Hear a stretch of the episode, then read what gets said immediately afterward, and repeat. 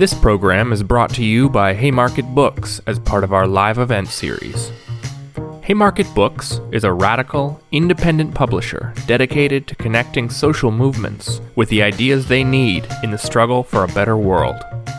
You can help support the Haymarket Project by buying books at haymarketbooks.org and especially by joining the Haymarket Book Club. Be sure to subscribe to our podcast and the Haymarket YouTube channel to access all of our upcoming events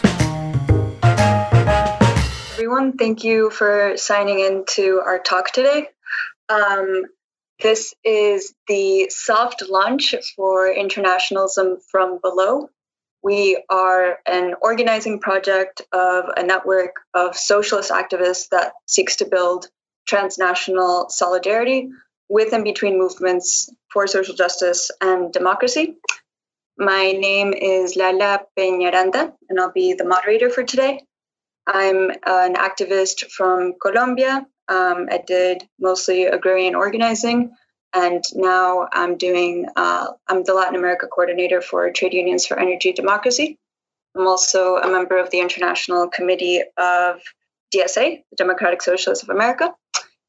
And tonight, um, we'll be hearing directly from activists from Thailand, uh, hopefully Nigeria, um, and Belarus about the popular uh, struggles in their countries and how we can build transnational solidarity with them.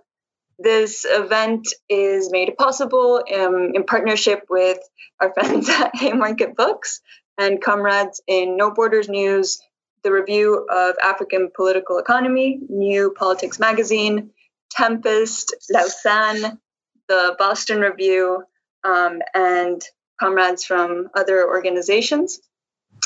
And um, I want to speak very briefly about uh, internationalism from below as a project. Um, we, as I mentioned, are an or- it's an organizing project of a network of socialist activists, um, and it was born mostly because we saw that our organizing work was uh, limited more or less to our regional um, expertise. So, if in my case it was Latin American trade unions, and we were doing a lot of organizing within the same communities um, and within the same regions.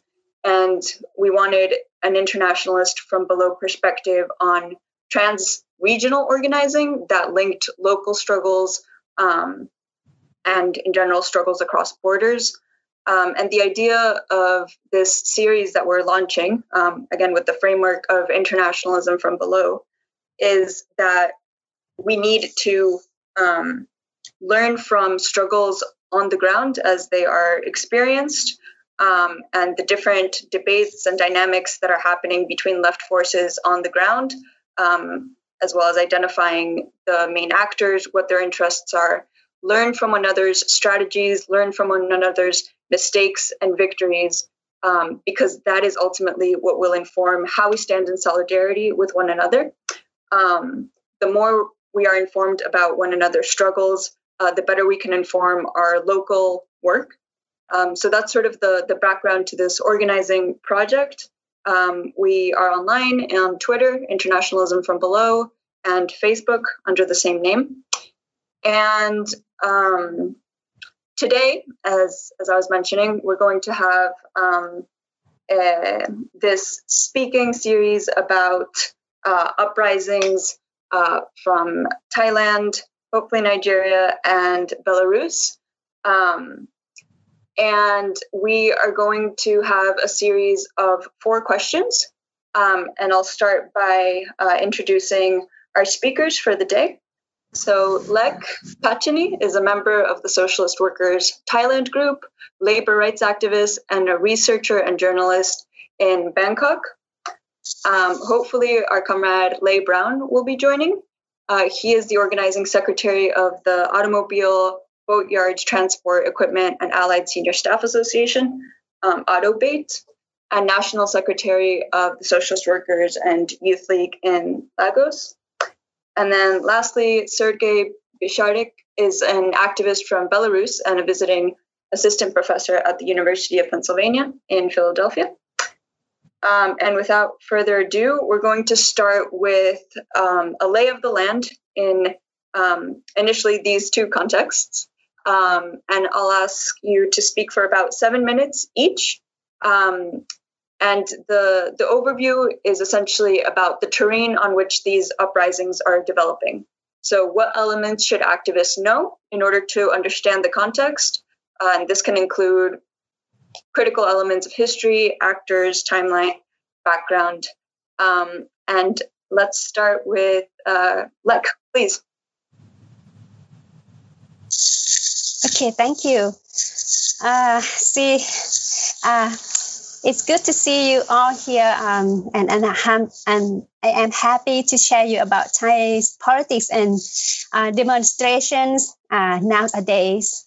Uh, you know that uh, the movement in Thailand. Yesterday, I just uh, joined as a, a protest uh, in front of the uh, Royal Thai uh, Police headquarters, and a lot of artists, protesters, they sprayed pens and graffiti in front of the police office office. Because uh, yesterday we uh, we were so angry with the police because uh, two days ago they the police uh, tried to disperse uh, pro- the protesters in front of the parliament because uh, the two days ago the parliament you know that uh, they had a, a resolution to uh, amend the constitution so we will start. Uh, we will be starting to draft a new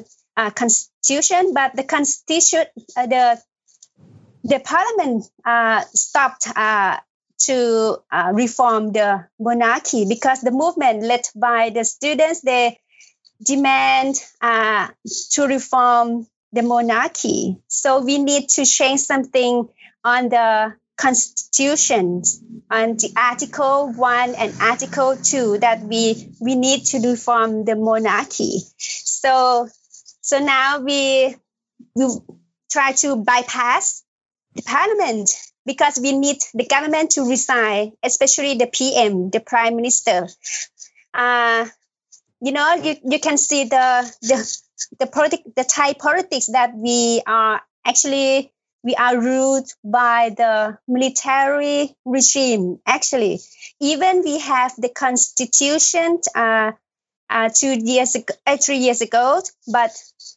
but the constitution was drafted by the military rules because we had the military coup d'etat on uh, in 2014. So now we are we are ruled by the constitution drafted by the military dictatorship.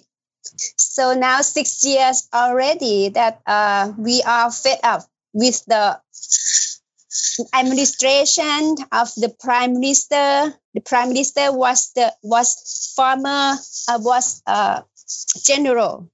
So and his and his uh, cronies, you know, the senators, the senators, there are 250 senators appointed by the by the PM and the military uh, makers, and and also, you know, after uh, after we had a constitution uh, three days three years ago, the coup makers, you know, they they organized a new political party Yes, because they need uh, to to to to take the office. They want to take the office. So now they they are successful to take a office. The the prime minister, the general Prayut Chan-o-cha, he has he he has his he has uh he has been appointed by the by the senators and the and the new political parties from the military dictatorship they won the elections. So now uh, the movement led by the students now there are about about oh, about 100,000 uh, especially in Bangkok. You know, Bangkok is like a battle, battleground, battlefield of struggles. But the, the new thing of the movement in Thailand is that the students they lead the movement not only Bangkok but around across the Thailand as well. Uh, so, but why why the movement uh, rise? Because um, the new political party, you know, we had a new political party not only uh, from the side of the military, but we had a new political party from the from the movement, from the demo, uh, pro democracy. You know, this is called uh, Future Forward Party. Future Forward Party has the progressive politics, uh, and he had the same agendas as the movement at the red shirt uh, at the people's movement as well. For example, uh, we had the same standpoint to oppose the military. So be, because we, we don't need no more um, no more uh, military coups again in Thailand because we had a lot of coups already in Thailand. So now Thai politics is like uh, ruled by the military dictatorship. Uh, big, the students they had like a they're quite active now because the they hope they hope that the new political party future forward will be uh, we, we uh, can run the country and uh, give give the futures of the of the of the new uh, generation because the uh, in Thailand as well we had a bad uh, economy you know during the COVID nineteen uh, the economy in Thailand is uh, quite uh, slowing down. You know, last year and from now as well. So the economy under the the military dictatorship, you know, is quite not good because um, military is quite facilitate the monop- monopoly uh, corporates to run the countries, and a lot of mega projects uh, was run was uh, facilitated uh, by the big investors and big uh, corporates in Thailand. So it's quite like uh, they try to. Uh, they have their own, you know, military. They have their own 20 years national strategy to build the economy in Thailand, but built under the their own cronies. So so we so the student you know after the covid uh, lockdowns uh, in july we uh, they explode because uh, and one thing that they explode because the abduction of the Thai activists in exile. The Thai activists, you know, in Thailand, uh, exiled uh, in exile in neighboring countries, and nine already nine activists were murdered murders by secret uh, security forces because they criticize the king. Mm-hmm. They criticize the monarchy. So in June, you know, a Thai uh, activist uh, was murdered, was abducted, and then we uh, we think that the, he was uh, dead already. So it's made us uh, very angry, you know, very uh, furious at that time. So people explode and activists uh, could, uh, could not uh, fed off and I could uh, uh, endure, I could not endure again. So we we came out to protest uh, in front of the uh, Cambodian embassy, and then we we uh, we opposed the state of emergency decree because uh, under the COVID nineteen, uh, the government announced the announced the state of emergency decree, and you cannot, you know, during this time you cannot uh, assemble for uh, five people. But anyway, we don't care anymore. because six year already, you know, six year already that we are ruled by the military rules by the sedition. So we we could not uh, endure again. So we uh, came out and uh, and demand to dissolvement of parliament and uh, resignation of the government and draft and to draft the new constitution and to reform the monarchy because the monarchies know now, even they don't have uh, the power uh, authorities to run the country, but the monarchies uh, roles in Thailand is leading uh, the culture, cultural aspect. It's like a domination of the ideology of the nationalism, loyalism. Mm-hmm. So this is the, the role of the monarchy, but the role of the military, they run the countries. They seize the power of of the of the people. So now we need we need the power back. Yeah, so they they, they should like uh, return the power to the people to shape the to reshape the politics again, and we need to reduce the, the role of the monarchy. Mm-hmm. And mm-hmm. he and the king is very rich, yeah. very rich, uh, and yeah. yeah, and now in during COVID nineteen, we can see the the social clash very clearly because mm-hmm. the inequality of the economy as well. Mm-hmm. Mm-hmm. Yeah, it's it's sort of uh, an incredible historical background um, that Thailand has to its current uprising, and lots of lessons from its own history to to draw from.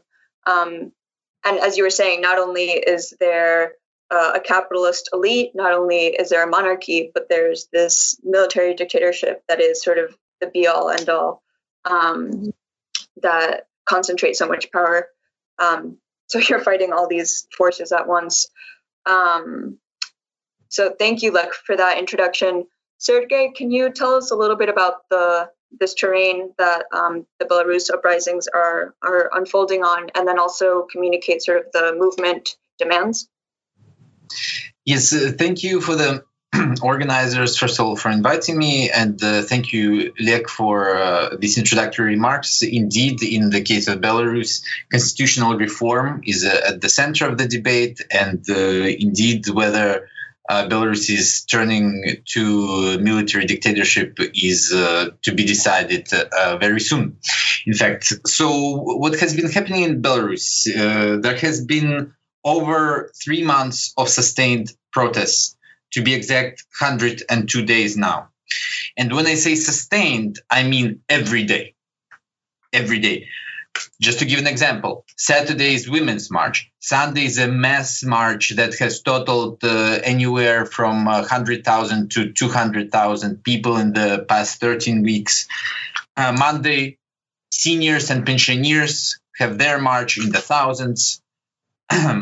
Tuesday, people with disabilities, and so on and so on. Every day there are local organizations local resistance uh, sites. So in what follows i want to talk about the occasion of these protests the event that underlies it uh, the form of the protest causes and conditions of them. So uh, first of all uh, the occasion was August 9th elections, uh, where Alexander Lukashenko, who has been in power for 26 years, uh, has officially won the election with uh, something like 80%. Uh, in truth, he uh, lost uh, the election. Uh, the results were fa- falsified. The winner was Svetlana Tikhanovskaya. Svetlana Tikhanovskaya was a protest candidate because every other opposition candidate was, was either jailed or left the country. Svetlana Tikhanovskaya herself was um, a wife, a self described housewife of one of the candidates. And the campaign, a very inspiring campaign, was spearheaded by her and two other women, uh, Maria Kolesnikova, uh, Maria Kolesnikova and Veronika uh. Uh, so what is interesting is that this campaign gathered thousands and thousands, not only in Minsk, in the capital, but across the regions, and uh, this uh, led to electoral victory that uh, we have ways uh, of proving it, or more or less we can assume that they won. the event underlying the current protests are the days that followed um, the election, August 9th to August 12th. Um, basically, what happened police terror was unleashed onto society. The protesters were uh, brutally beaten, detained, tortured, tortured. Uh, I do not say this lightly. Uh, several uh, were murdered. And the, this gave rise to mass actions of solidarity, especially by women who composed the uh, human chains across the cities and regions. Uh, secondly, the second decisive factor was the workers' strikes who walked out of the governmental uh, factories en masse in um, these days, and the sites of direct democracy where people on public spaces demanded accountability uh, and voted on the street showing um, where the vote was. And these three days of terror um, was halted by this uh, solidarity action. So police had to uh, retreat. And this event still underlies the protest today with one of the major slogans We will not forget, we will not forgive. The protesters have uh, three demands um, release political prisoners, resignation of Lukashenko, and new elections. And third, hold responsible those, uh, hold accountable those responsible for the terror. So uh, let me speak briefly about the form of the protests. Um, the protests are peaceful and very consciously so. The protesters insist on it, and if there is any violence that breaks out, they hold people back. Uh, they're very proud of it, for better or for worse. Uh, so this has been a uh, completely central element of it. The organization is horizontal. There are no leaders. Tikhanovskaya had to leave the country. Uh, she's not in control of the protests. Every other possible leader is in jail or left the country. Um, and uh, Tikhanovskaya herself was a protest candidate. Uh, so, so uh, her demand was new elections. She does not does not want to be president. Um, then another form is self-organization. So neighborhoods have been organizing points of resistance uh, uh, horizontally, and there is this insistence on lawfulness. People all of a sudden speak about the constitution, of rewriting the constitution, the return of the constitution, of formation of the republic, and so on. And um, uh, the guiding word of this protest has been solidarity. If an owner of a, a flower shop gets beaten next day all the flowers are bought from this store. If there is a broken window people pitch in from the neighborhood to repair the window. Yes uh, last few days authorities turned off the water in one of the major neighborhoods of resistance novaya Baravaya. people from across the city brought in water to them so this has been kind of the form of the protest. Uh, so the causes long-term causes this did not come about merely by this election. Long-term causes is erosion of the welfare state and a number of unpopular reforms, new liberal reforms like the pension reform or the parasite tax. People who are unemployed were actually persecuted and taxed rather than helped. Um, decline of standards of living, um, botched COVID response, but also a new generation, simply a new generation uh, who grew up under Lukashenko. You have to imagine this is 26 years. The conditions of the sustained protests are uh, precisely leaderless protests. I think this is condition of the sustainability of the process. There is nobody you can arrest who, would uh, uh, pacify the protests and um, non-nationalist nature of the protest. So it departed from the previous nationalist opposition of the 1990s following the Soviet Union. The major slogan has been, we want neither Russia nor European Union. We want to establish constitutional republic and be governed uh, by our own means. And final uh, condition, and the most important one, is a formation, problematic term, but this term has been used of civil society, basically solidarity networks everywhere that are decentered, that are helping at all times people who are persecuted. And the last uh, point, uh, just five seconds. Today, government ran out of all resources, and what is left is terror. Last two weeks has been animated by the return of massive, massive police brutality. Police brutality was there all along, but last two weeks, uh, people have been jailed, again tortured for the first time since August. Young man by the name Raman Bondarenko was abducted and murdered just a few days ago. Um, and this is here we stand on uh, on the cusp of uh, exhaustion of the regime and the potential military dictatorship.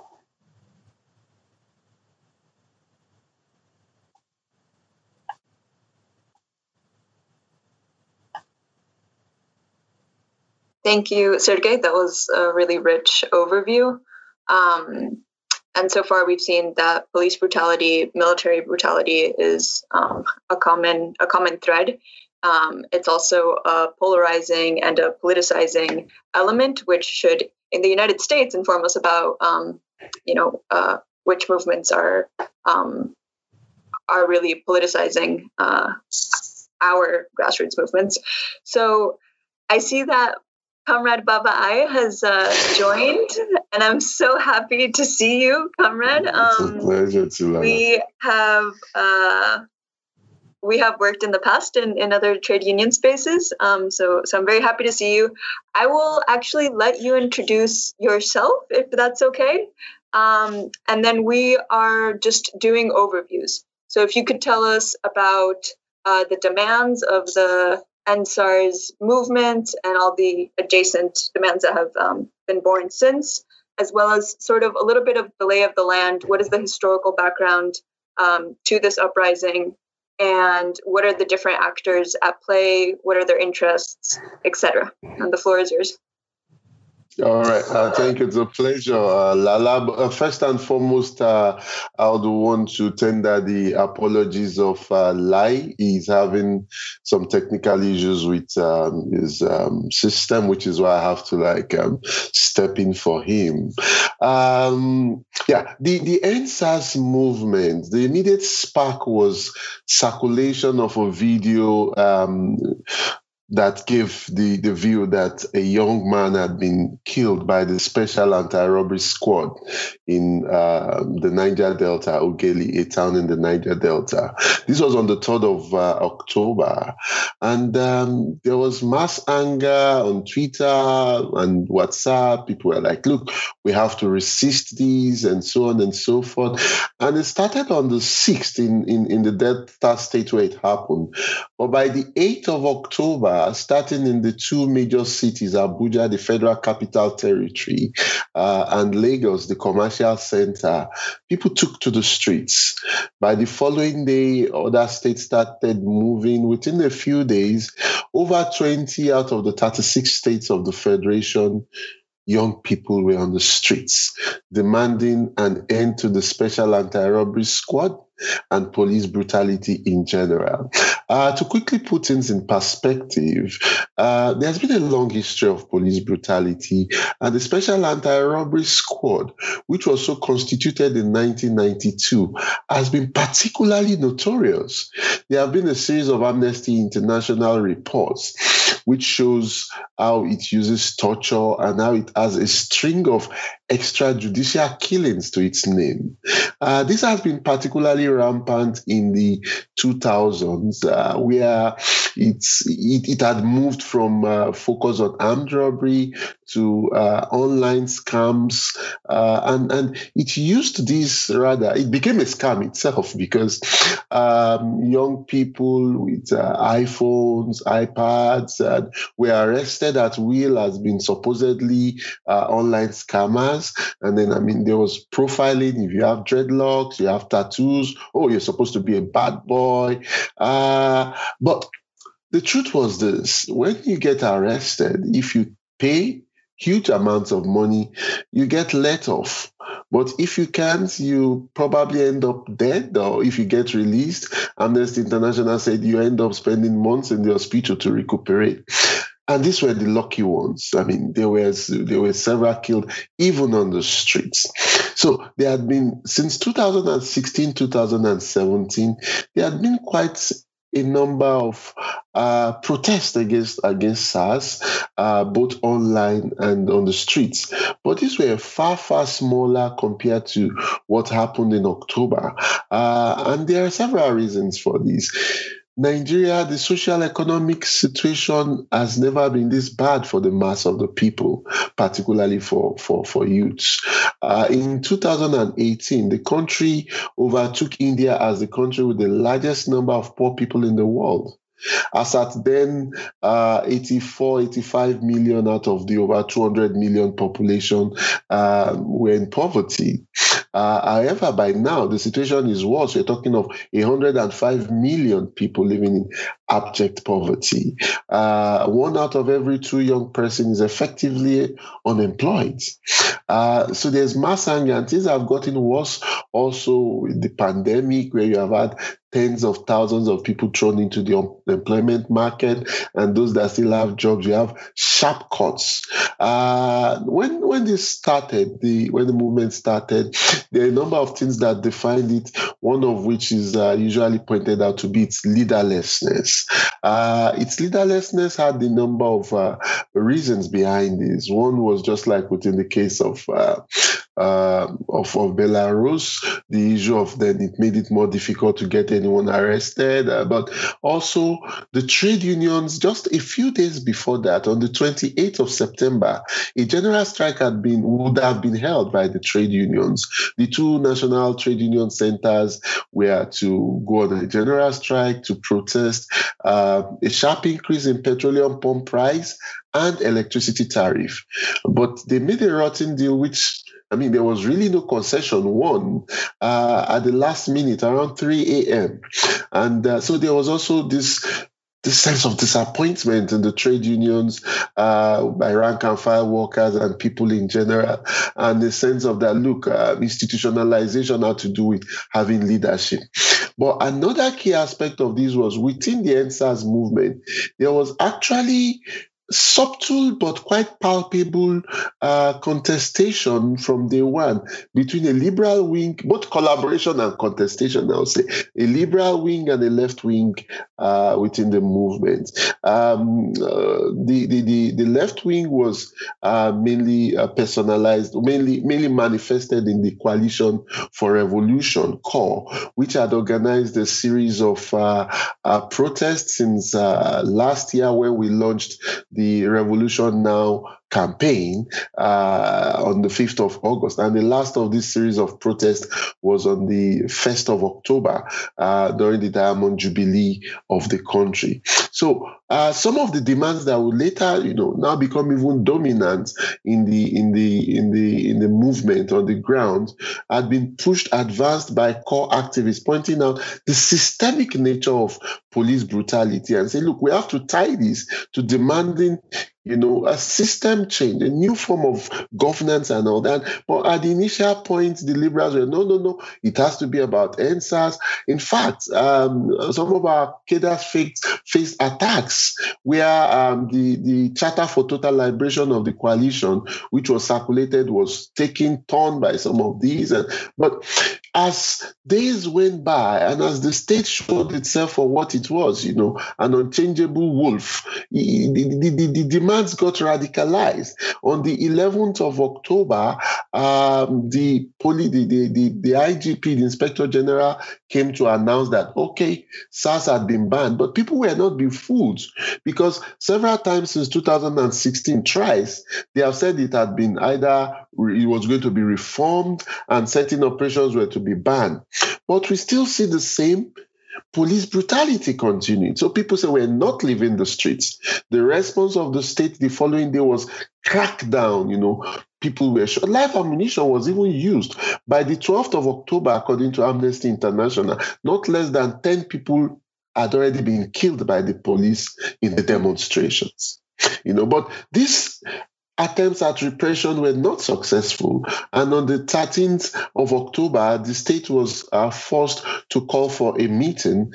Uh, now, by then, the, the, the, the demands the, the, demands of the protesters are taking the shape of what is called five for five, five demands, and saying that well, they do not want just one of these. We wanted or two. We wanted all the five. Scrapping of the um, of the notorious squad, um, judge, justice for those that had been killed, release of all protesters, you know, and better pay for the for police. So the IGP announced that okay, we are taking your uh, demands only after the meeting to then announce that the scrapped SARS had been replaced by a special weapons and tactics unit. And people were like, I mean, what the hell? I mean, yeah. nothing really is changing then, you know. Yeah. So the protest continued. And that was when the states um, moved in, um, sent in, hired thugs. You know, protesters were attacked by neo-fascist thugs in different states of the federation. Uh, but but because of that, I'll, I'll try. Um, as this got up, I I might stop you there just because you're getting into the following questions.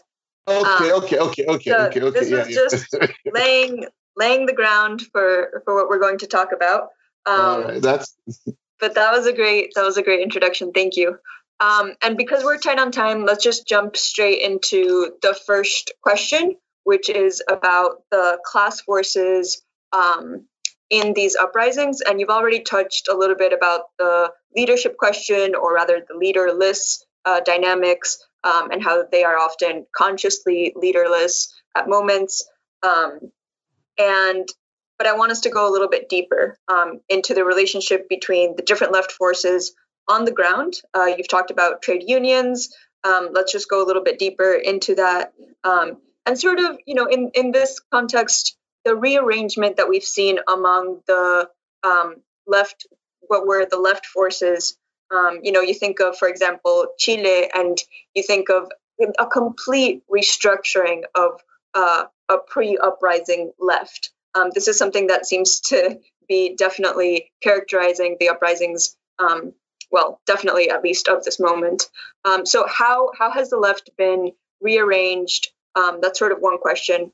And then, what are the, I guess, the important dynamics um, in these relationships and to what extent are the different left forces on the ground um, coordinating or as you were saying baba uh, contesting uh, one another's discourses um, and it's very brief just four to five minutes each and then we'll go on to the second question and lek uh, let's start with you again please Okay. Uh, well, I'll say that one.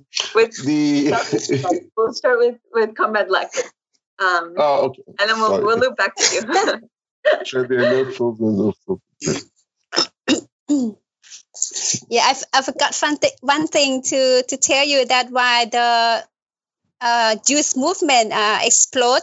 Uh, not only in July, the July is the second wave of the explosion of the movements. But the first time is uh, began in February, actually before the COVID uh, outbreak, uh, because the Future Forward Party, you know that I have said, uh, the new political party uh, who has uh, progressive politics, it was bully. It was dissolved by the gangs of the military dictatorships.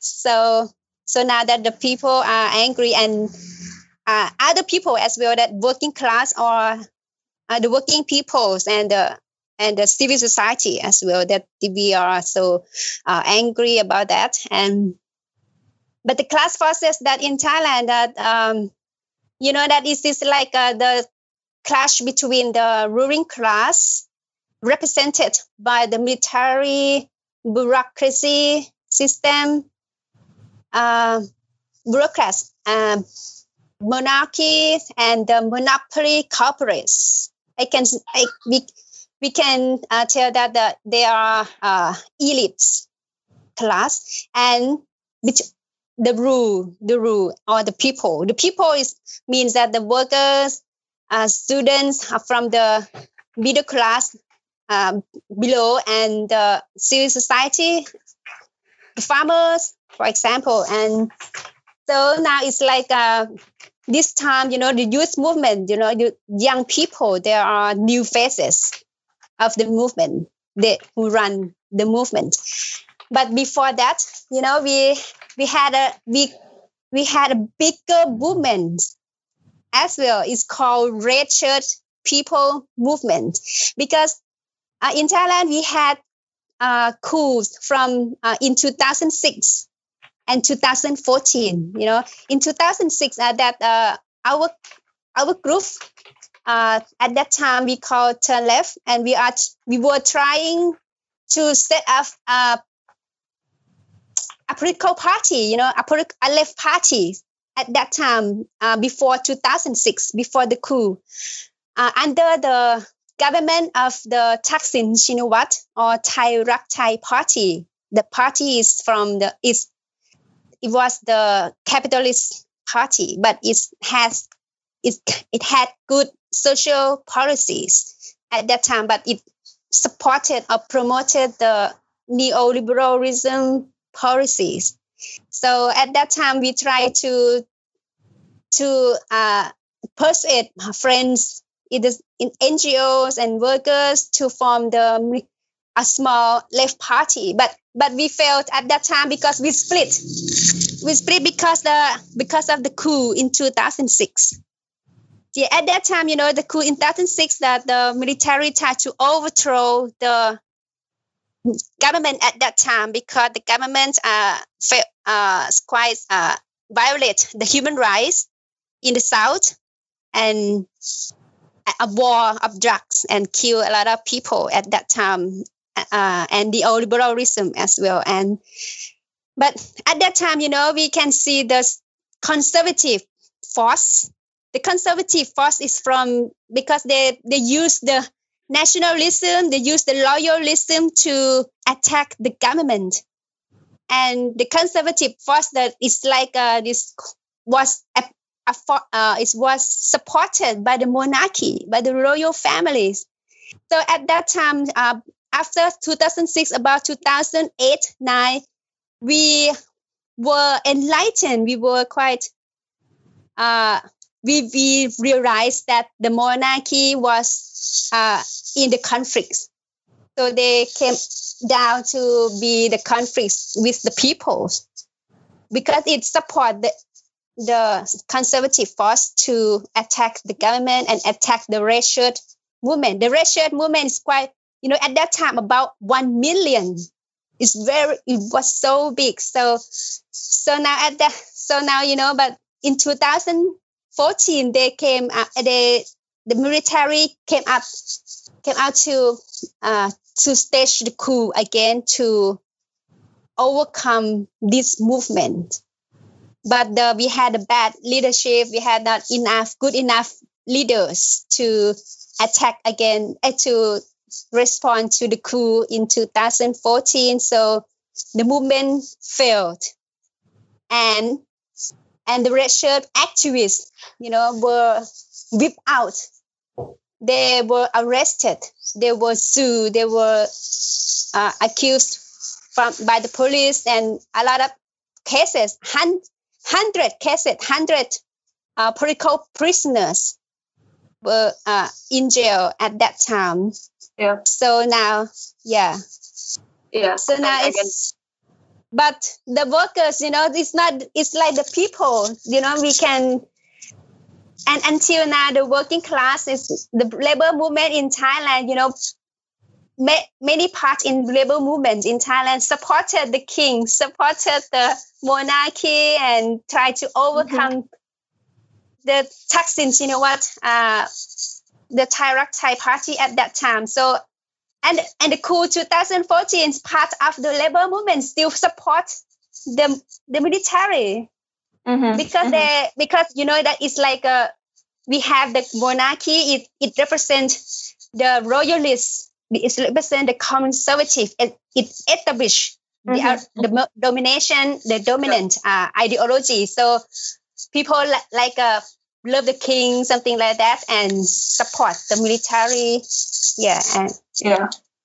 So the so that we have weak working class and we have weak leftists because we we were yeah quite split and the yeah. the politics. I mean, yeah. Coming coming from that background, it's it's it's unprecedented what the Thai uprising has uh, has accomplished. Um, I remember these pictures of the Queen's um, motorcade ah. passing through one of the protests, and just you know the the yelling, the uh, you know the middle finger. It it was just a, it's a complete you know um, reversal in the public display of um, disgust and and rejection to this to these figures. Um, so again, just because of time, I'm gonna I'm gonna we're gonna keep moving. Um, Sergey, do you want to tell us a little bit about the class forces? and 45 yes. minutes. Yes, uh, first of all, uh, let me say that there are no unified political visions among uh, the profess- uh, protesters, but there is a unified demand to abolish police violence. And this uh, goes to Baba's point. And with abolishing the police violence, it is impossible not to abolish the system. and that is the demand and that is uh, why what is happening in belarus is a genuine revolution because that is a unified demand what is the political vision of the future is unclear now um, in terms of left forces there are no organized left forces to speak of somewhat similarly uh, to, to what Lek is describing due to certain historical conditions. Mm-hmm. Namely, Lukashenko regime has styled itself as a quasi-socialist or proto-socialist um, government. Uh, this, in turn, delegitimized socialist politics. Uh, now, to shed some light on this, just to explain uh, the particular case of Belarus, there was uh, very little privatization in 1990s, unlike other uh, post-Soviet uh, republics. However, in early 2000s, a contract system was introduced, which means uh, great precarity of employment. So most workers have contracts for only a year. They have no right to strike. Uh, the wages are going down. So uh, this is a form of state capitalism. There is no discussion of it. Uh, whatever uh, Lukashenko wants to style himself uh, as. In this particular protest, factory workers that are usually Lukashenko's electorate rose up against Him. Okay, so that is one. So my thesis is, despite there being no organized left, I would say that the protest is not left in content, but left in form. And by this I mean because solidarity, democracy, uh, horizontal organization has been absolute characteristics of this process. This is what uh, uh, this protest shares with other uh, left movements without perhaps self-consciously uh, knowing it, and therefore these kind of conversations that we're having uh, would be very important uh, for drawing parallels. Um, now, another point is. Um, of course, the question of the unions. Unions were delegitimized also with Lukashenko. So there are only state unions. And uh, so they are catering basically to this uh, state capitalism. But in the days of protests now, there are strike committees that are being formed. Uh, formed as I mentioned, there were uh, strikes to hold the police brutality. There are uh, independent unions being formed, uh, and it is a question whether this will be an actor in the future after Lukashenko regime is overthrown. Yeah. Right? So the political field is open. Uh, something like welfare uh, um, policies, welfare state policies, are very popular among the populations. Uh, if the certain opposition leaders are have neoliberal ideas, it is very clear that not everybody who is in the protest shares them. So it will be very much a contested uh, field in the future uh, as things unfold. And therefore, something like bringing these parallels uh, of abolishing the police as abolishing of the system, or something like uh, or horizontal forms of leaderless forms of organization as leftist form of organization is very important to understand. I think for that kind of potentialities this uh, this protest opens. Mm-hmm. Okay, excellent, and right on time.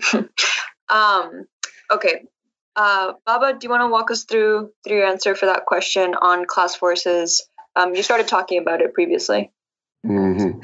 Uh, yeah, yeah. For this, uh, I would uh, focus more on the left um, forces, and there there are three major formations of the left in terms of coalition as coalitions uh, in the country. That's uh, the Joint Action Front, which was formed in 2005, uh, the Alliance um, for Surviving COVID and Beyond, which was formed in March, and then the Coalition for Revolution, which emerged 2018-2019. Now there had been this constant, uh, I mean for want of a better word, debate um, that look, it's about the trade unions, which is correct, but had been placed in the wrong sense, I would say, of um, replacing the bureaucracy for the working class movement and trade union movement on the part of uh, the other two, uh, apart from CORE. And this played itself out because when the uprising started, it took even it took like a week before JAF and ASCAB could even as much as issue a statement. Uh, but but but you see this argument of that look. Uh, emphasis is not placed on the trade union bureaucracy. Had been more of um, more of seeking for patent rights and uh, or as crutches. By this I mean, like with the Joint Action Front, it had been in a labor and civil society coalition uh, with the trade union centers. But the trade union centers unceremoniously I mean, just put this aside. And even when uh, on the heels of the of, of the of the uprising, the, the general secretaries of the two trade union centers explained why they called off the strike, which was that look, they didn't want to destabilize the country. They wanted law and order.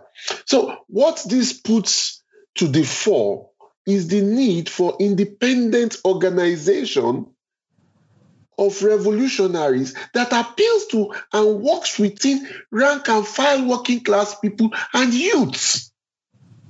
You know, but this itself does not now mean that okay, we don't reach out to the trade union bureaucracy within the ranks of CORE itself. I mean, you have the Federation of Informal Workers Organization and a number of trade unions.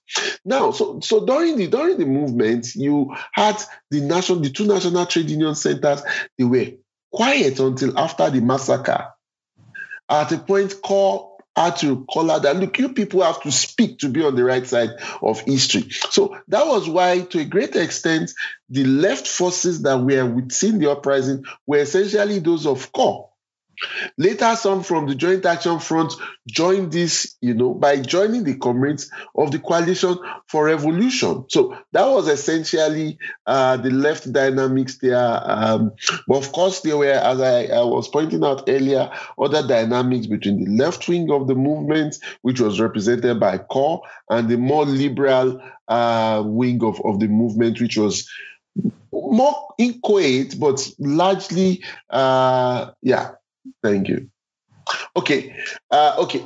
So, so, so do we? Do, I look at the broader picture then, also with the left and uh, uh, so the the the the, the left, the, the, the liberal groups um, were more uh, represented by the feminist coalition. I, I rather think of it more as the feminist collective because it's a coalition is supposed to be a body of organizations. It's made up of, I mean, 13 exceptional women, as they put it, but with quite liberal views on what is to be done. You know, and these things play themselves uh, out in terms of demands, in terms of uh, what is. But the the, the liberal was it, it was more. It, it, had an upper hand in terms of forming the narrative, and this is also the question of um, the blogosphere. I mean, Twitter, you know, had more followership, and shaped the narrative and was also able to raise more funds. The Feminist Coalition, for example, raised over 200,000 uh, US dollars within a spate of two weeks. I mean, which were used to pay for medical bills, legal aid, and support some of the families of the people killed. So, so these were important. These were important things. But there was that contestation. I'll give you a very sharp example. Uh, Alausa in Lagos, often Lekki, and yes, were, you had Lekki was a major major center, but there were two major centers in Lagos. The mass media, the, the mainstream media, also played a key role in terms of shaping that narrative. Alausa was grossly underreported which was where you know the coalition for revolution was organizing congresses you know but what i want to point out was on the 8th of october you had both CORE members and the liberals moving to alausa to, to occupy it 24-7 and sleep in there. But the liberals that was where some copies of the charter were torn. The liberals were no these revolutionaries want to turn this to revolution. So but but um anyway so um, to cut a long story short, I'll just say that um, the more working class content of certain centers, the more you had it more tilted also towards uh, the revolutionary politics and uh, the left within that broader movement. Thank you. It's, it's very it's very hard to um, to cut you all short because you have a lot to share. Um, because we are slightly short on time, I'm going to combine um, our next two questions and then we'll just hop over to um, questions from the audience. And uh, folks in the audience, if you want to keep sending your questions in, so far we've gotten very, very good ones. So I'm eager to get to those. Um, so the the final question, really, that we're going to end on is um, if you could tell us about internal and external challenges, um, how the uprising is confronting those, hopefully um, planning to overcome them. And then the second question um, would be partly how left forces are gra- grappling with state repression, which you have uh, spoken to, and um, maybe perhaps uh, if you could focus on what imperial powers are involved. What is the role of Russia, the United States, Europe, surrounding powers? Um, I think we really would like to hear about that analysis. Um, and again, it'll be four minutes, um, and I will I will let you know in the chat to, to wrap up. Lek.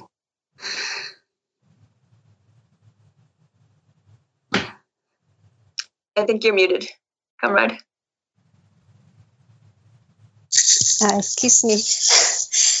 um, about the imperialist uh, countries, uh, I think it's not the factor of the uh, struggles. These struggles are even in the 2006 or two, and now, and but the the big challenge in Thailand that uh, you know that I have said that uh, we don't uh, in the past that the coup in 2006 uh, at that time that we had uh, split between the among civil society among the movements uh, like trade unionists uh, ngos you know at that time because the monarchy uh, was in the conflict as well you know that support the conservatives force to use the violence against us and to support the militaries as well. And so the challenge is that uh, we don't have any left parties in the parliament and in the movement as well. So it's difficult uh, to to make a decision what which side you will be on. on you take you will take.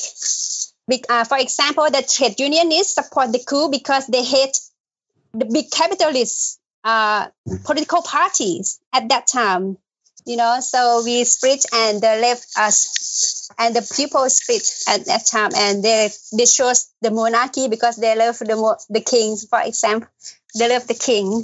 So now you know in that time we we try to criticize you know from 2008 now until now you people try to, people always like criticize the monarchy criticize the military criticize everything about the conservative ideologies about the nomination of brainwashing, uh, cultural brainwashing uh, of the led by the monarchy, and uh, and military try to use that ideology to to be in the power, to seize the powers. So be, so we have like a uh, this is quite uh, big bodies in big problems of Thailand that how we can overcome the regime, the dictator regime that have a lot of actors.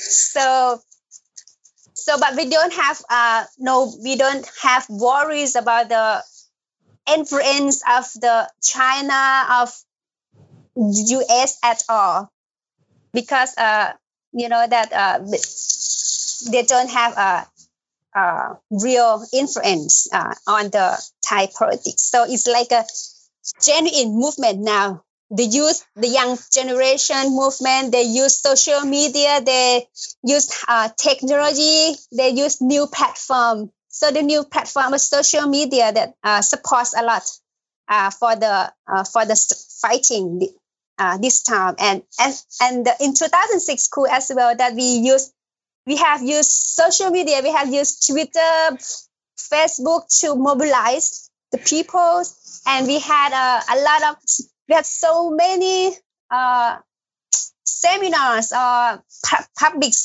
uh, public events, you know, in, at at that time. So for ten years, you know, that we that the people are quite po- more political, more political, and now we are the politics are quite the political thoughts are quite uh, uh, promoted like a left left idea, leftist and Marxist socialist idea as well, but even but still small, not it does the socialist ideas uh, does not uh, influence enough influence or prevail in the society. So and so the, we are quite suffering from the state repressions especially in 2010 that there is there is there was the massacre in bangkok so but this time the state repression is weak weaker weakened uh, it's big. It's big because the young people, you know, they could not, and they had a bad experience on the massacre before. So the state repression is quite, uh, is quite weak. And but, but they use justice. They use the police. They use the court to, to shut uh, our mouth up. Yeah.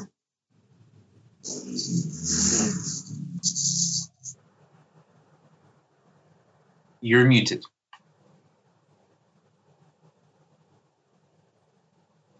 Uh, Lala, you're muted right now. Thank you. Um, yeah, it seems like the red shirts is is this reference that the that this uprising movement not only learned from, but is sort of adjusting its strategies to avoid this bloodshed, um, which is is interesting. And then, uh, Sergey, can you tell us a little bit about, um, well, again about how um, neighboring forces, how international politics is sort of playing out in this uprising, and uh, external and internal challenges. Yes, I will try to synthesize as fast as I can. Um, so, uh, one of the challenges that, in contrast to these two uh, other struggles we're speaking about, is weather. Quite simply, it is snowing. It is difficult to be on the street every day when it is snowing. Uh, what we do share is that this system has been Lukashenko system has been built for 26 years. It is hard to dismantle. That means they're ready to jail athletes who won Olympic medals, who are completely popular, which is completely bizarre thing. They're firing uh, university professors who before were apolitical and so on and so forth. So this system that has uh, that is all pervasive is a challenge. But on the other hand, this movement can not be other than a revolutionary mo- movement to abolish it and therefore abolish all social structures. Um, strategy has been basically to sustain as much pressure from all points in order to have the regime economically exhausted. Therefore, strikes were important, and the failure of the strikes, and I will speak in a second, is uh, also important. So, this brings me to um, the question of international uh, challenge. Now is the question for me. Uh, the government has tried everything: ideology, trying counter protest, intimidating people. Nothing worked Nothing worked. So now is the question do they have enough resources to establish military dictatorship? There is no other way. Either they're going to fall or they're going to establish a military dictatorship. In my opinion, they don't have these resources, but they are somewhat propped by Russia. Uh, so Russia could put um, really uh, exhaust the government financially, and they have helped them a little bit. But Russia is extremely ambivalent about Lukashenko regime. The problem is they don't have alternative, uh, uh, you know, puppet candidates. So this is uh, the point. And the last point I want to um, make is this strategy of economic exhaustion and um, factory strikes. Uh, Tikhanovskaya, who is uh, uh, in Europe right now, called on October 26th a general strike. The general strike was called in the name of freedom and dignity. So we need to fight for our freedom, and we have to make a strike to make uh, this regime fall financially. And this is uh, perhaps something we can learn from, and this is another challenge because uh, the protests had uh, so few political demands and that allowed society to unite. Here, the strikes, you cannot call a strike for freedom. You can call a strike for better wages. You can call a strike against police intimidation. Uh, and but and therefore it uh, failed uh, in a sense. General strike failed. I mean, the strikes are still growing, but very slowly and really on individual basis. And this only slows down this financial exhaustion of the regime. So here's a question really that i pose for everybody. To what extent uh, political demands that crack the movement into parts is useful or not? Pragmatically course one has to do a historical uh, analysis of it. And so uh, here's the dependence of on russia is not only on the regime but the whole economy unfortunately is dependent on russia. So the challenge is really the morning after the morning after this regime falls because there are people staying uh, ready for neoliberal reforms. They're salivating uh, to do neoliberal reforms. On the one hand, on the other hand, there is Russia who is ready to come out with same neoliberal reforms only to their side. And the, the question is, the challenge is to translate these modes of horizontal organization, which are very strong, which are uh, taking parts on local neighborhoods, local representations, and so on, to translate this into resistance the morning after. Okay, well, it's yeah. It seems in both of those cases there is this sort of um, uh, defining moment coming up. Um, uh, and these really important strategic questions that, as you were saying, may divide a movement um, or may be the last straw on the regime's um, uh, back, essentially. So, um, Comrade Baba, close us out on this final question, four to five minutes, and then we'll move to questions from the audience. Uh, well, um, the regime drowned the the EndSARS movement in blood on the 20th of October um, at Lekki, Alausa, and a number of other places in Lagos. Uh, and it, it, it wanted to stop mass protest then, but what it did, at least for the next couple of days, was to spark violent fight back on the streets in the um, coming days, you had um, Lumpen youth take over the streets. Uh, there were a couple of looting years, but they focused actually more on uh, institutions of the state. Over 200 police stations were burnt down. Um, 22 police officers were killed. Uh, even about seven soldiers were killed. Uh, I mean, and yes, malls were also looted and all that. So that went on apace. Then tens of thousands of people broke down warehouses where COVID 19 palliatives that were meant to ameliorate people's poor people's lives were kept. So, uh, but that lasted for maybe like five days more. Then the crackdown continued. The crackdown was now in about, I mean, I would say two, three ways. The state first tried to characterize everyone as hoodlums, you know, uh, including those that went to, I would say, simply expropriate the expropriator by taking the food that they should have been given. Some of the food stuff were already getting rotten. But so they even did house to house searches and arrested people that took some of these COVID 19 palliatives. So there was a general crackdown on uh, the populace. Then there was crackdown on EndSARS organizers and volunteers. Bank accounts of at least 20 persons were frozen. Um, people were put on no-fly lists to, be able to travel out. CORE activists tried to organize, you know, um, reignite the embers of things.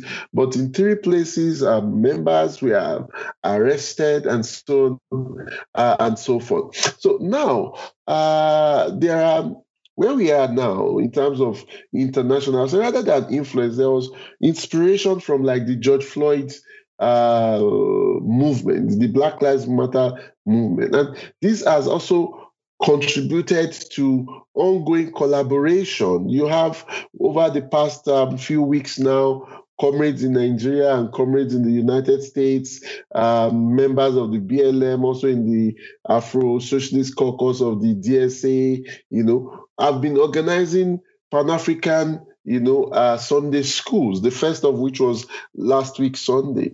And this school is at the heart of a call for international solidarity on Friday, 20th November, which will make it a month after the massacre. So I would urge you, uh, where you can, there will also be protests in front of embassies of uh, Nigerian embassies in a number of countries where you can join this where you can at least, even if it is to speak out against you know, this the regime's draconian measures and for the struggle for uh, total liberation in Nigeria, please uh, do that. I will be very glad that you did. Thank you.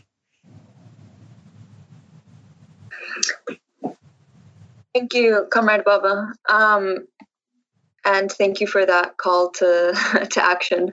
Um, so I am starting to take questions from the audience. That concludes the sort of panel uh, part, and we'll be taking we'll be taking questions, answering questions for the remaining um, 15 to 20 minutes.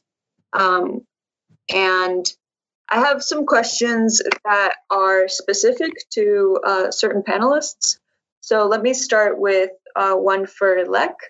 Um,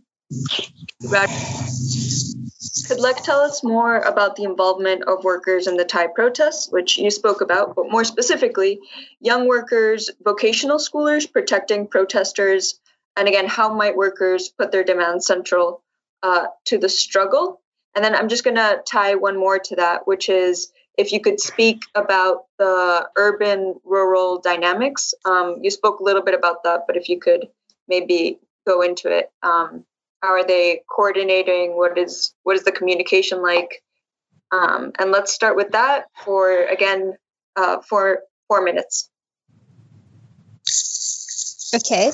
Uh, yeah, the under the military rules uh, since 2014 until now that we, uh, we need to draft a new constitution and uh, to reshape Thai politics again that uh, not to be more uh, conservative uh, uh, and violence against the people again. Uh, and so, so now there is no more uh, no, no political uh, prisoners from the youth arrested because the youth, the young people, they are jailed. they are jailed previously, but now they are released. And but the movement, you know, that there are different uh, students from the schools, from vocational students, from university, but the but there are some uh, popular uh, big groups uh, from universities,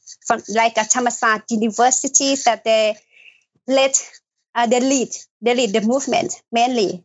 And but among the youth movement now we had not only students, uh, vocational vocational uh, student is quite uh, unique because they, you know, they are from the work, working class.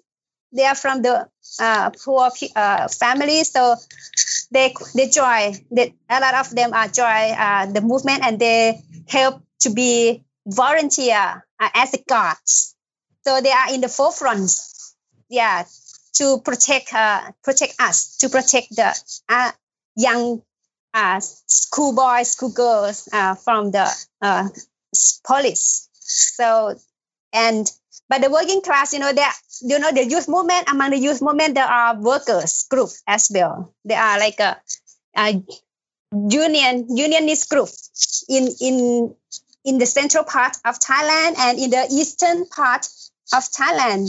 But it's still there are still small groups, especially in the central part because uh, you know among the trade union movement there are some like a progressive uh, unionists who uh, who oppose always who oppose the the military uh, the coup and so now they are still uh, in the in the movement and follow the movement and uh, fighting for the, the democracy in Thailand. So but they are not not not big enough. And and because of the conflict as well is conflict is quite wide class between the rule the ruling class and the rule class not not exactly the capitalists and the workers. So but but the next i think the next the next conflicts will be between the capitalists and the and the workers because of the economy the economy in thailand is known is quite now is in inequality, big equality, big in um, it's quite uh, inequality uh, uh, among the peoples. You know, the the gap between the rich and the poor. So I think that the next time that the, the conflicts will convey to the to the new uh, new new thing that the capitalists and the and the workers. But but we have to trans we have to to win the military first now. Yeah. And uh, to to put uh, the monarchy and uh, under the constitution try to prevent the, the king to intervene the constitution to intervene the, the government as well so Yeah. yeah Yeah. Yeah. It's interesting what a central role, um, sort of rewriting constitutional or the constitution um, is as a demand from Peru to Chile, from Thai, Thai context. Um, so I'm going to now go over to Sergey. We have uh, two questions for you. Um, the first one is from Todd. There have been some hesitancy in the United States to support protests in Belarus out of concern that EU or US governments may be may try to manipulate the people. So can you speak to that? Um, and then the second question for you, Sergey, is uh, can the coordination council that you mentioned be trusted? Should it? Um, and yes, the floor is yours. Yes, uh, thank you for these questions. Very important questions, precisely for our discussion. So, this idea that uh, this movement may be by, uh, manipulated by US or EU is actually the language of Lukashenko. But it, that uh, movement might be manipulated by Russia is also the language of Lukashenko. So this must be uh, realized clearly. What is becoming clear to me from our conversation, what must be abolished in all three cases is police brutality and fascism. And in case of Belarus, this means abolition of Lukashenko regime. So this should be crystal clear to the left, hopefully after today. This is what unites these three struggles.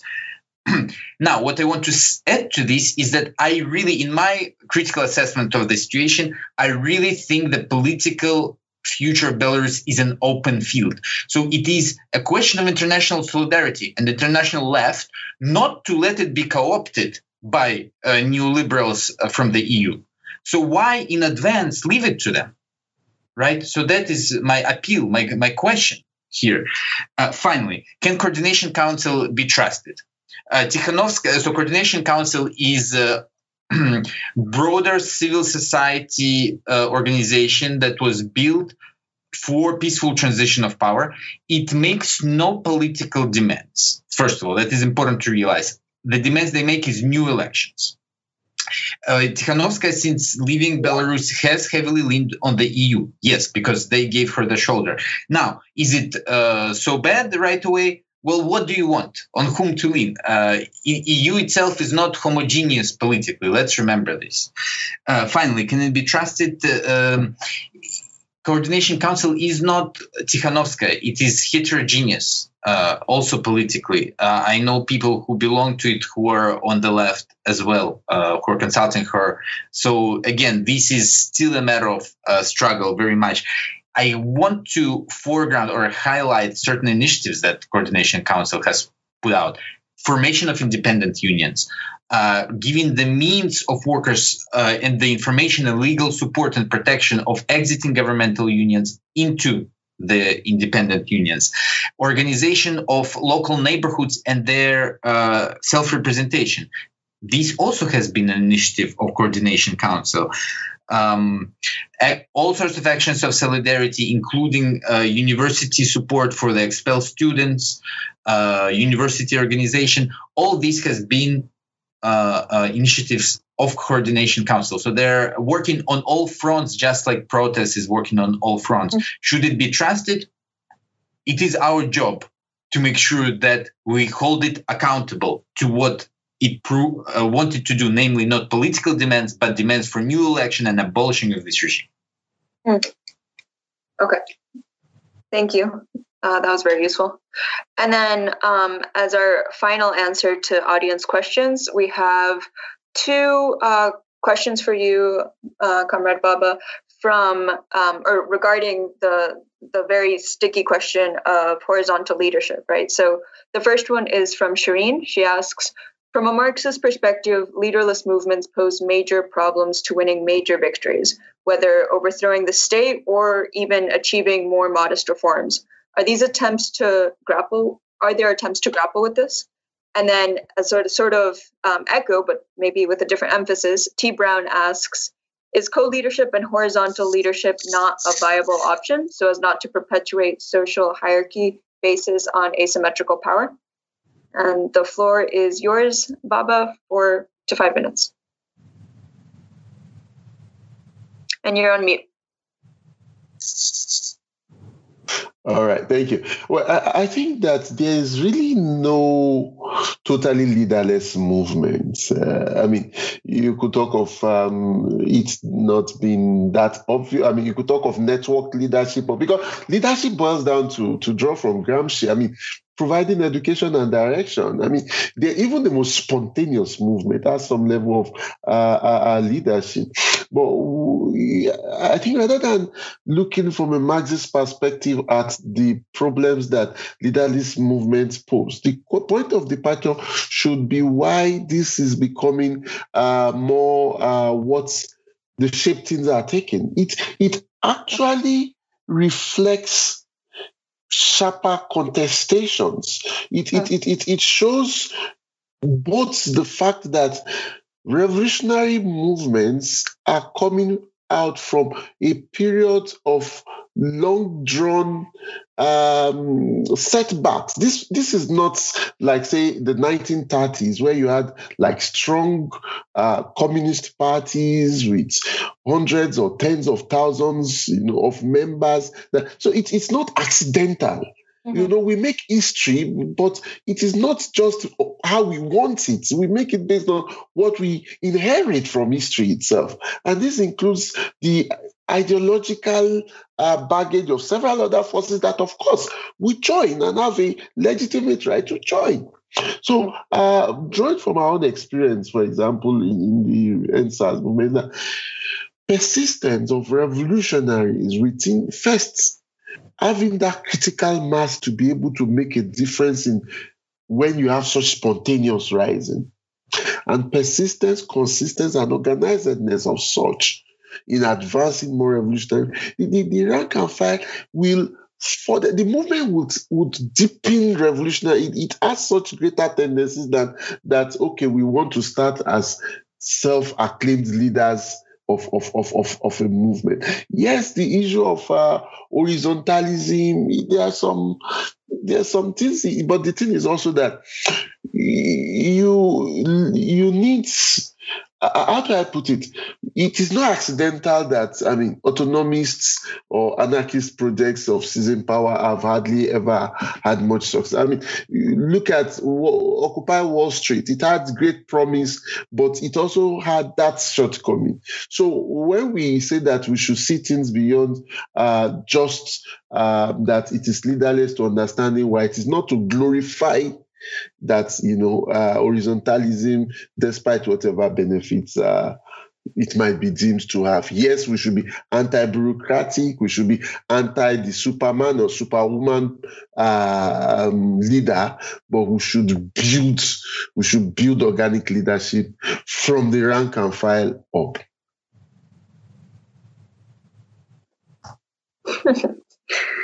Thank you, Comrade Baba. Spoken like a true trade unionist um, from birth.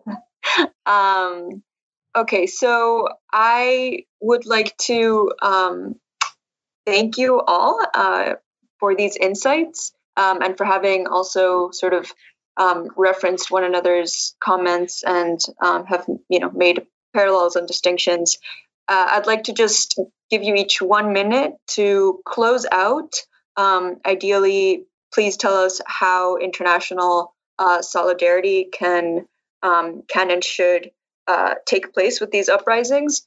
Um, and then I will close out on how to follow these comments, um, where to do so, etc. So let's start again with uh, Lek. Okay. Um, yeah. Um, uh, I had a. I worked on labor issue for years, and so I have uh, like a network, especially in Asia, uh, among the I have friends uh, in labor, labor groups uh, in especially uh, in Southeast Asia and especially in Southeast Asia. So when we had like a, a protest, uh, especially uh, since 2008 2009 uh, when our group uh, had a campaign for releasing political prisoners. We had used uh, our network social networks as well uh, to help us to support us uh, national level. Because uh, you know we had uh, campaigns in Thailand and when we had like a uh, when a lot of uh, research uh, student uh, uh, movement, uh, some uh, of them uh, were in jail. We will, uh, the network will have like us, will support us. And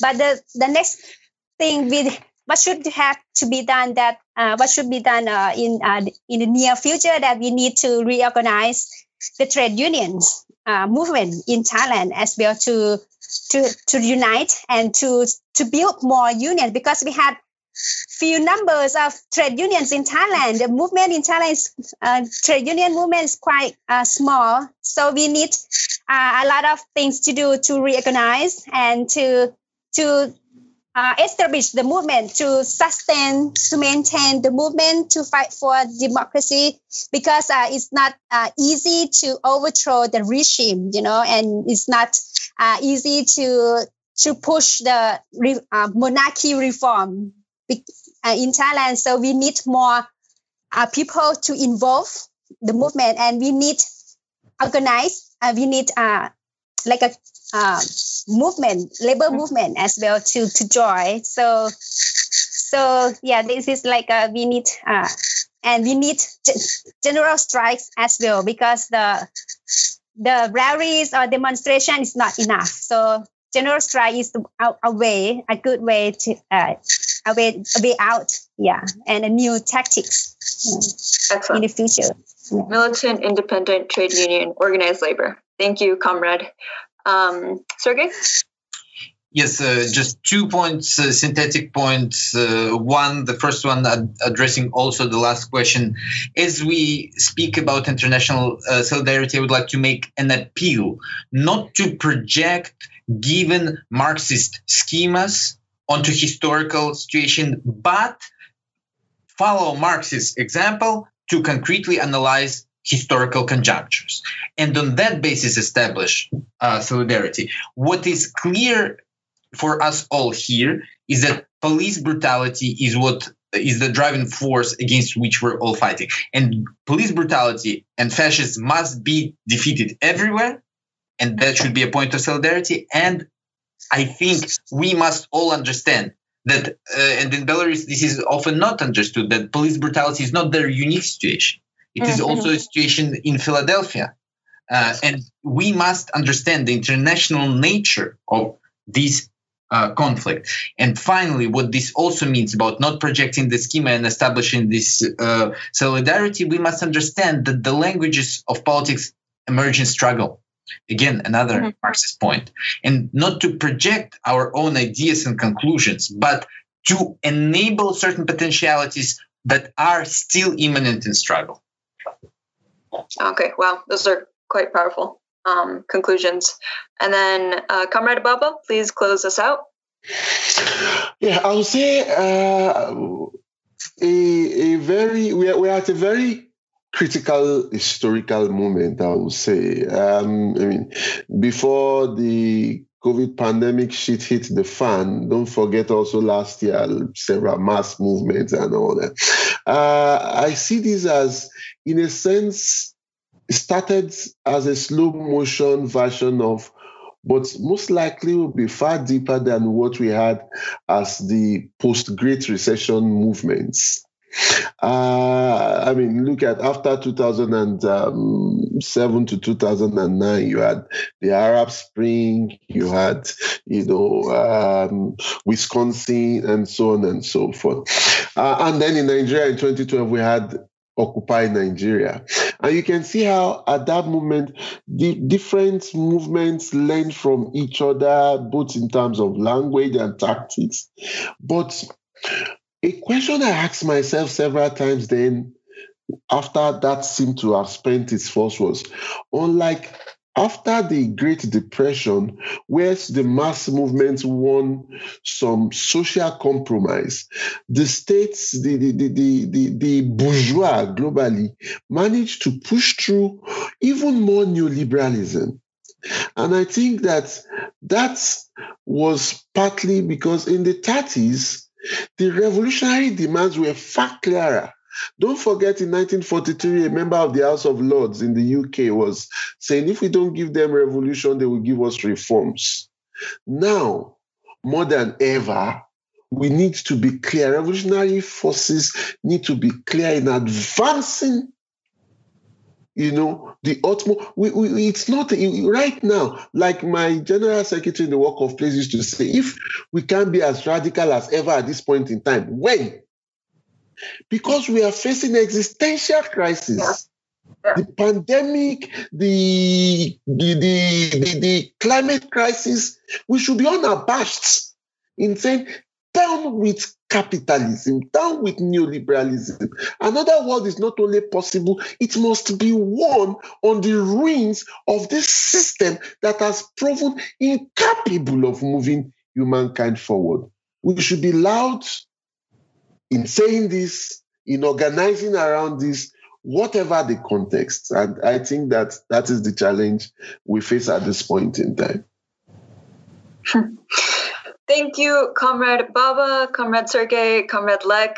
Uh, I will um, be listening to this recording again. Uh, these are extremely powerful lessons um, from your experiences, from the front lines. Um, and I want to uh, close out tonight's panel by announcing that Internationalism from Below will be having a second series uh, on feminist uprisings around the world. That will be on Saturday, December 12th at 2 p.m. Eastern Time.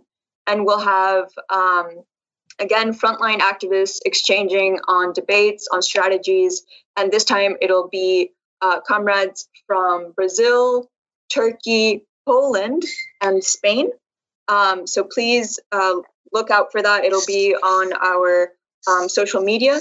Thanks again to the co sponsors um, of this event for Haymarket Books for all the technical uh, savviness, um, in particular, Comrade Sean. And um, undoubtedly, police brutality is, um, as Comrade Sergey was saying, sort of one of the threads throughout these uprisings and that unites everywhere from Chile to Colombia to the United States. It is the frontline defense force of capital. It is the people that we confront on the streets. This has to be unabashedly at, at the forefront of our demands uh, to abolish the police um, and to, as Comrade Baba was saying, recreate a world from from the ashes of this one. Um, I saw a question, and I will close on these terms um, from the audience asking what are internationalism from below's sort of long term plans. Um, for now, it's to hold uh, webinar series like these, um, hearing from activists that have uh, knowledge or experiences from what is happening on the ground. Um, but I think more than that, it's sort of uh, connecting the dots between local struggles, so the struggles that we are immediately involved with, but across uh, regions. So we have, for example, just to close out on this example, um, and to use an example from Latin America, which wasn't present in this panel, uh, socialist comrades um, from Venezuela in the United States, in this case, uh, the Venezuelan Worker Solidarity Group, um, that are in communication with comrades in Latin America. Um, so it's sort of US diaspora with regional, and then how can that knowledge also be shared and exchanged with comrades in Lausan, in Hong Kong, in South Korea, in Sudan, um, and how can we learn from one another, stand in solidarity with one another, um, and hold our uh, our battles locally. So thank you so much, everybody, for listening to uh, tonight's discussion, and good night. Thanks for listening. If you liked this episode, subscribe to our podcast and to the Haymarket Books YouTube channel, where events like this one are hosted live. And don't forget to check out haymarketbooks.org.